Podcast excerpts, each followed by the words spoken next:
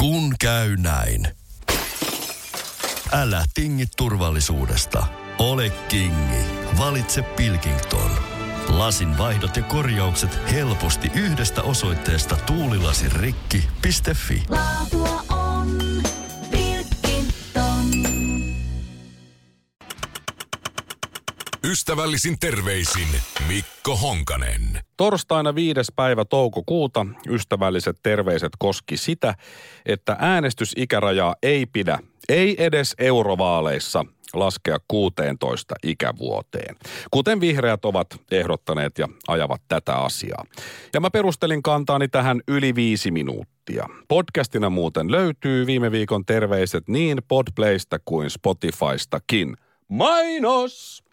Ja sit sain palautetta tähän liittyen.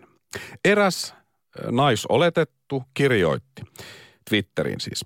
Radio Cityssä Honkamikko selittää, miksi äänestysikää ei saa laskea. Pääasiallinen argumentti oli, että hän on setä eikä ymmärrä. Miksi tällaisia päästetään ääneen ollenkaan? Mm-hmm. Ja sit hän lainausmerkeissä lainasi niin kuin mun tekstiä, sanomisia. Mä olin tyhmä sen ikäisenä, niin kaikki muutkin varmaan on. Mitä mä en todellakaan sanonut. Sitten hän jatkaa, okei, no sun kohdalla ei tilanne ole muuttunutkaan, että ehkä sulta ei pitäisi kysyä. No joo, eihän multa kukaan kysynytkään, mä vaan siitä halusin puhua. Ja puhuinkin omasta mielestä ihan hyvin. Ilmeisesti tämä palautteenantaja on feministi, en ole ihan varma, mutta, mutta tämä saattaa antaa pientä osviittaa siitä, koska hän kirjoitti sitten myös näin, että ehdotan, että kaikilta miehiltä otettaisiin äänestysoikeus pois. Ihan noin radikaaliksi mä en itse suostu lähtemään, mutta sitten hän jatkoi vielä, jos olen pakotettu kuuntelemaan tätä paskaa, niin saatana soikoon aion myös kommentoida sitä. No toivottavasti kukaan ei pakota ketään kuuntelemaan edes Radio Cityä. Kyllä pitää olla jonkunlaista valinnanvapautta. Mä toivon, että tässä ei oikeasti pakotuksesta kysymys. No mä vastasin hänelle sitten, että en sanonut näin, eikä pääasiallinen argumenttini ollut, että olen setä, vaikka toki olenkin. Perustelin noin viisi minuuttia, miksi äänestysikää ei pidä laskea kuuteentoista vuoteen. Sä pystyt perustelemaan varmasti paremmin kuin nyt. Tähän sain vastaukseksi.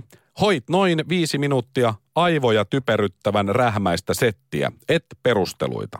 Asia kunnossa. Hän myös kyllä myönsi sitten, että, tai sanoi, että, että onko kypsyysaste kuusitoista versus kahdeksantoista, että se on aika marginaalinen ja äänestäminen nyt on muutenkin, no, merkityksetön toimenpide kokonaisuudessa, jos ihan rehellisiä ollaan, niin se ja sama vaikka mitään alaikärajaa ei edes olisi. Näin hän kirjoitti ja mä oon kyllä vahvasti eri mieltä. Ja sitten hän jatkoi vielä. Tässä oli siis eräs toinen henkilö osallistui tähän keskusteluun. Mä otin popcorneja siinä ja seurasin niitä, kun ne jutteli siinä. Mutta hän sitten mulle vielä laittoi, että kuulin myös lopettamisen seksistiseen vitsiin. Joten en ihmettelisi, vaikka olisin noin roskaisella setillä ainoa sitin päivän kuuntelija, vaikka moni kuulisikin. Seksistinen vitsi. Mun piti oikein miettiä, että loppuuko se tosiaan seksistiseen vitsiin, niin kyllä se loppu, joo. Tässä se seksistinen vitsi, minkä sanoin siinä torstaina lopuksi. Äänestysikärajaa niin eduskuntavaaleihin, presidentinvaaleihin, kuntavaaleihin ja jopa eurovaaleihin ja kaikkiin muihin oikeisiin vaaleihin ei pidä laskea, vaan sitä pitäisi nostaa. Minä ehdotan, että jatkossa yksikään alle kaksikymmentäyksivuotias ei saa äänestää. Tai ehdotan pian, mun täytyy ensin kysyä vaimolta, että onko se ok. Ystävällisin terveisin. Näin. Siinä se oli se seksistinen vitsi. Toki se oli miestä alentavaa, kun miehen täytyy aina kysyä vaimolta lupaa kaikkeen. Et siinä mielessä se oli jo seksistinen. Joku kirjoitti sinne sitten myös tähän Twitter-ketjuun, että pikaisesti joku laki, ettei sedät vain pääse puhumaan julkisesti, johon tämä naisoletettu vastasi, että kannatetaan täysin epäironisesti, johan ne on saaneet jauhaa paskaansa monta sataa vuotta, voisi olla tauon paikka. Jaha, no sitten tuli toinenkin palaute, joka kuului... Kuului näin. Tämä on feministiltä tämä, koska hänellä lukee siellä tekstissä, että, että olen, olen feministi. Ah, Radio City Suomi ja transfobian puolustusta Mikko Honkasen kanssa. Sitten hän jatkoi, transfobiset vitsit eivät ole vain vitsejä, ei varsinkaan maassa, joka systemaattisesti koittaa osavaltio osavaltiolta viedä perusihmisoikeudet pois transihmisiltä. Okei? Sitten mä vastasin hänelle, että tämä liittyy siis puheeseeni Dave Chappellista, En missään nimessä puolusta tai puolustanut transfobiaa, enkä teste edelleenkään. Siinä kohtaa puhuin väkivaltaa vastaan ja Dave Chappellista sekä hänen kokemastaan hyökkäyksestä kesken keikan. Joku siis hyökkäsi Dave Chappellin kimppuun kesken hänen keikkansa aseen kanssa.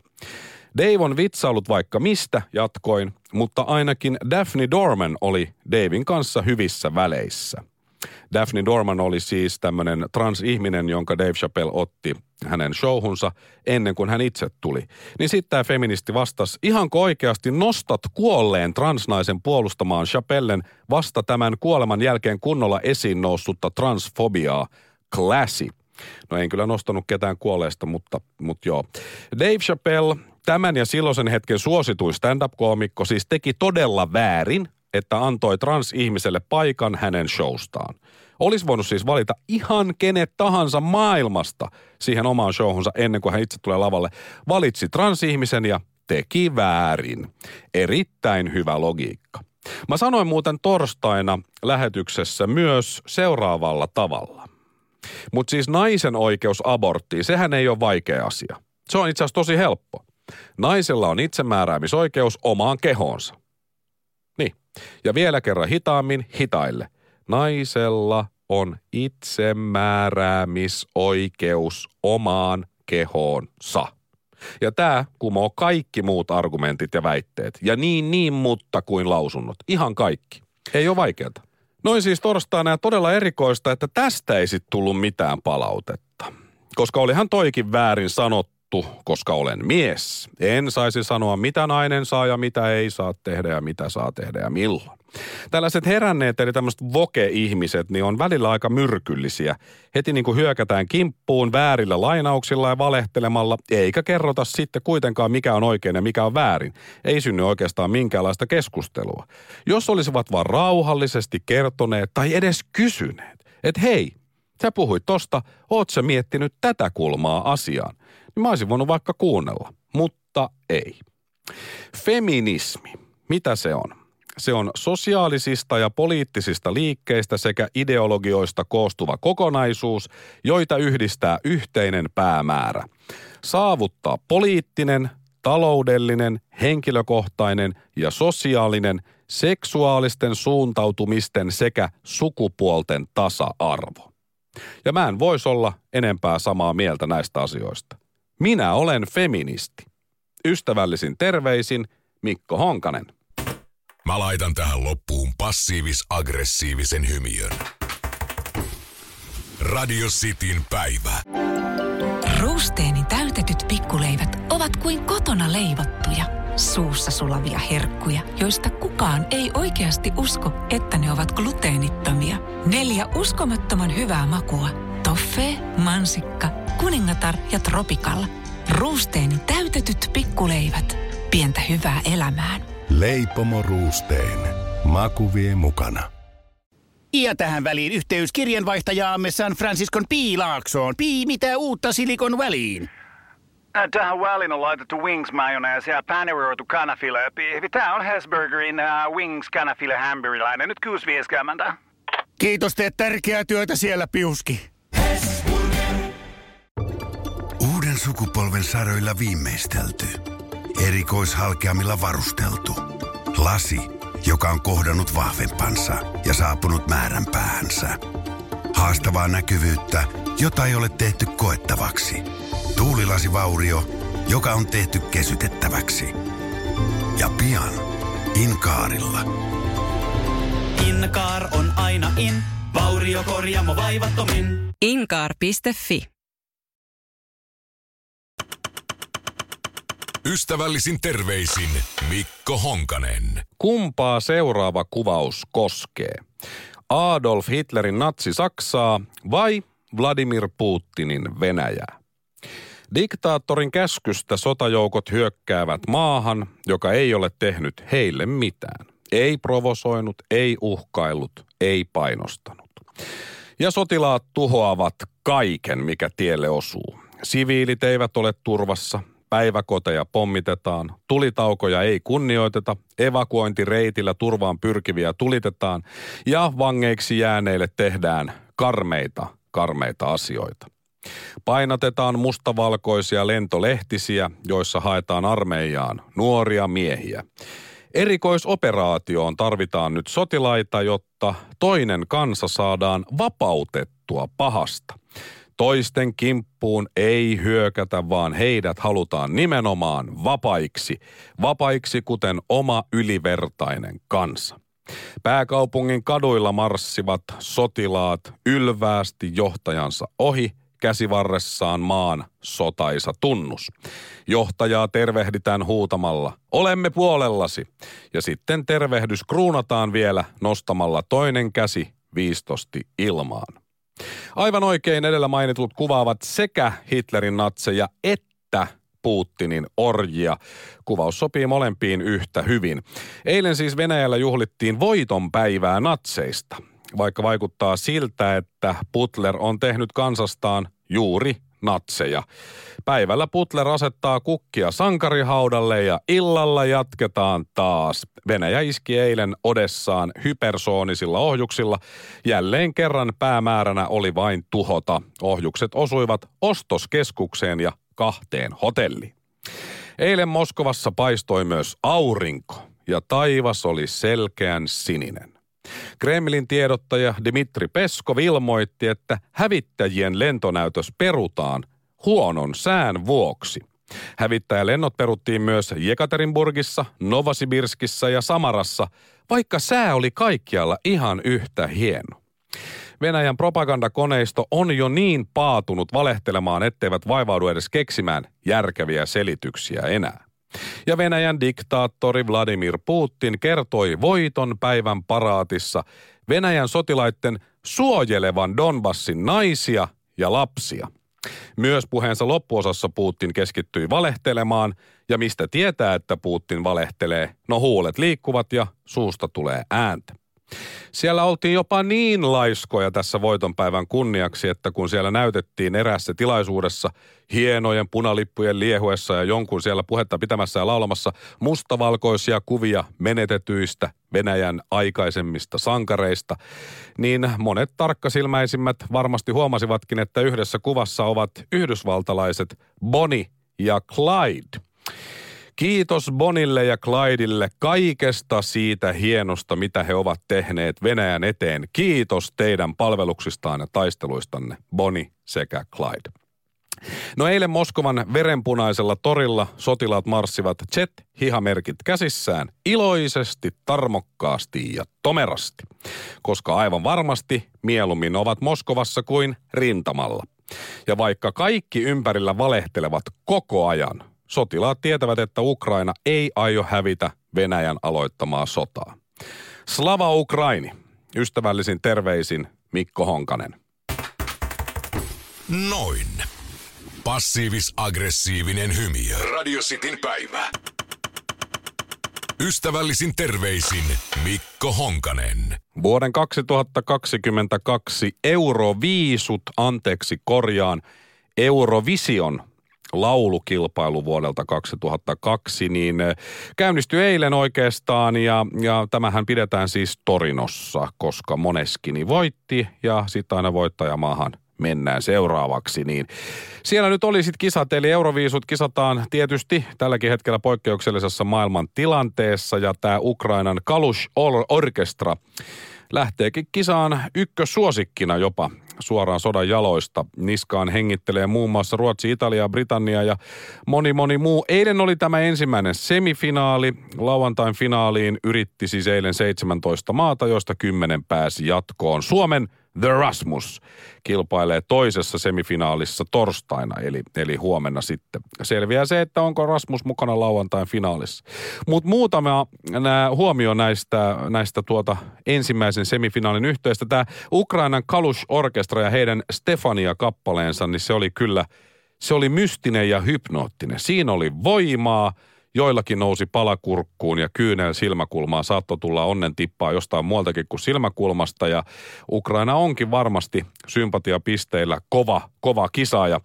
Norjalta taas Subwolfer esitti kappaleen Give That Wolf a Banana. anna sudelle banaani.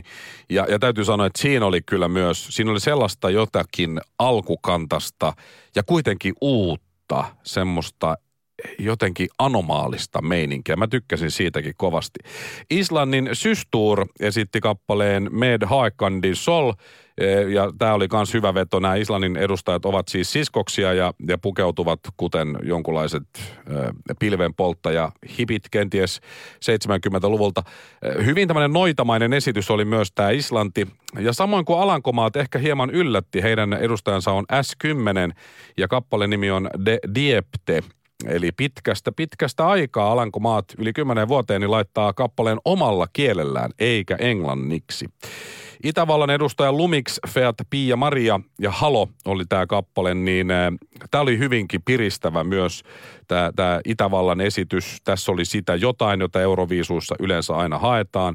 Liettua Monika Liu veti Sentimentai-kappaleensa ja, ja siinä sitten keimailtiin ja vikiteltiin, mutta ei kuitenkaan yhtään niin paljon kuin esimerkiksi Albanian esityksessä.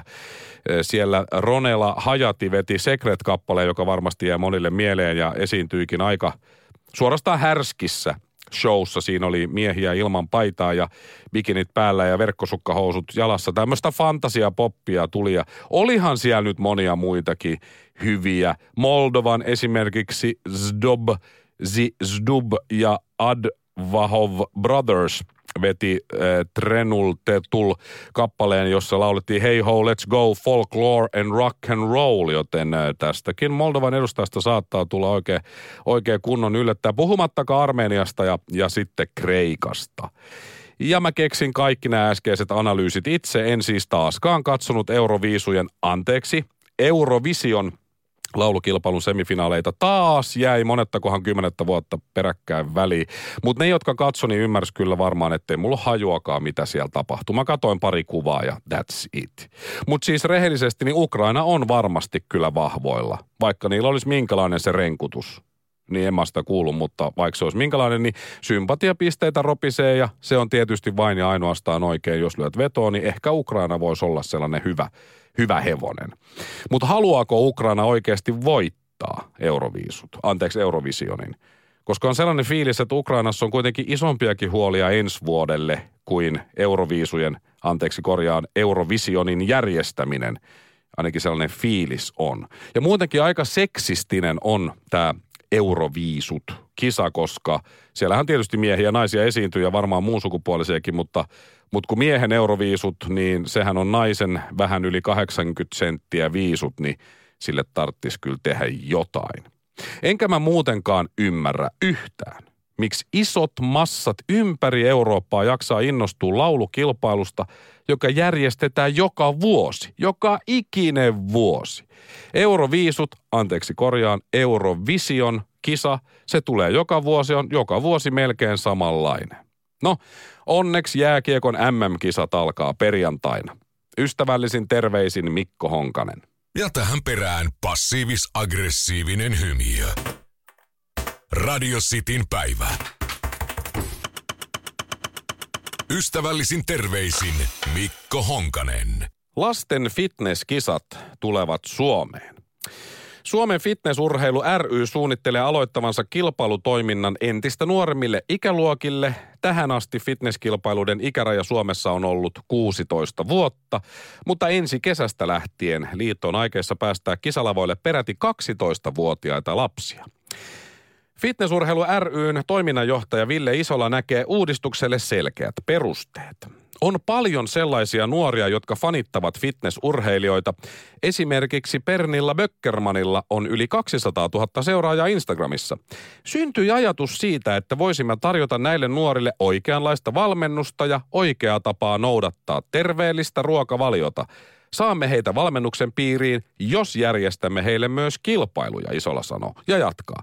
Miten saat kaksitoistavuotiaan motivoitumaan harjoittelusta, jos hänelle pitää sanoa, että neljän vuoden päästä pääsee vasta kilpailemaan? On tarjottava joku kilpailumuoto, jotta he pysyvät lajissa mukana.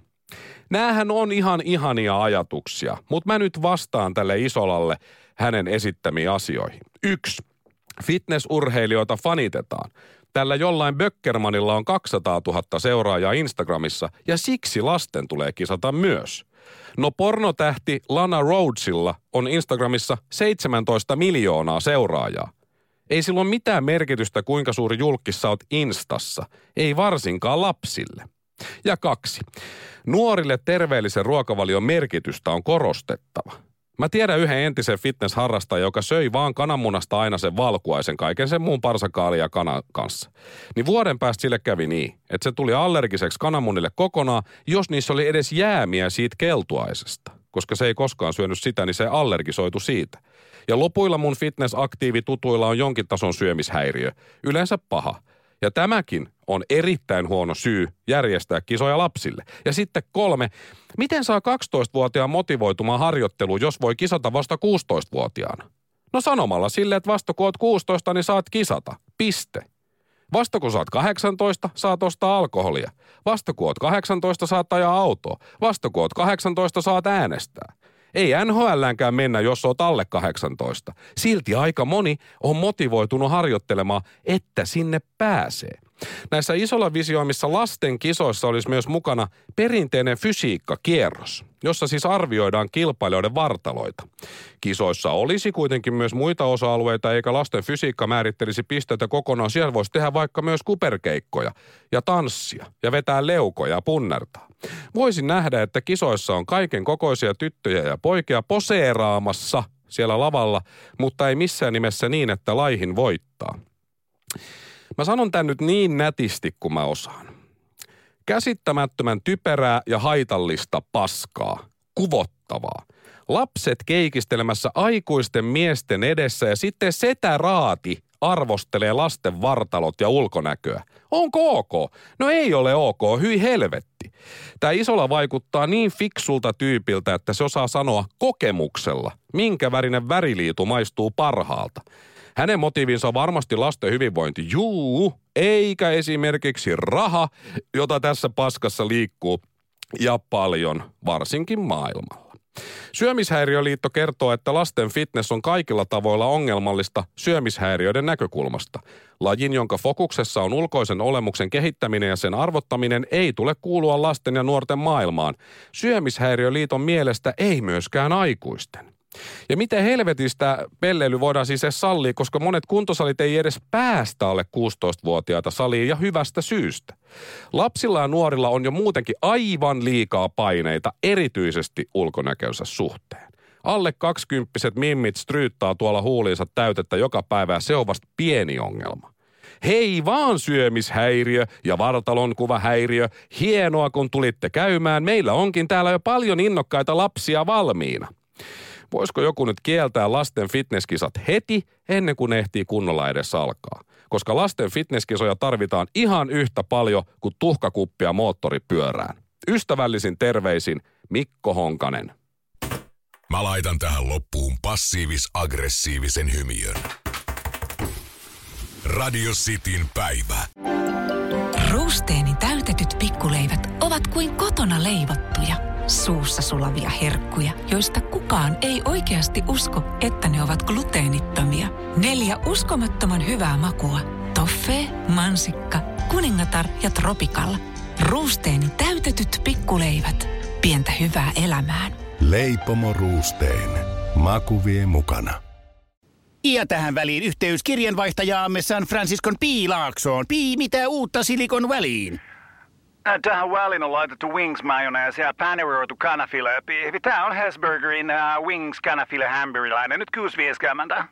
Kiitos, teet tärkeää työtä siellä, Piuski.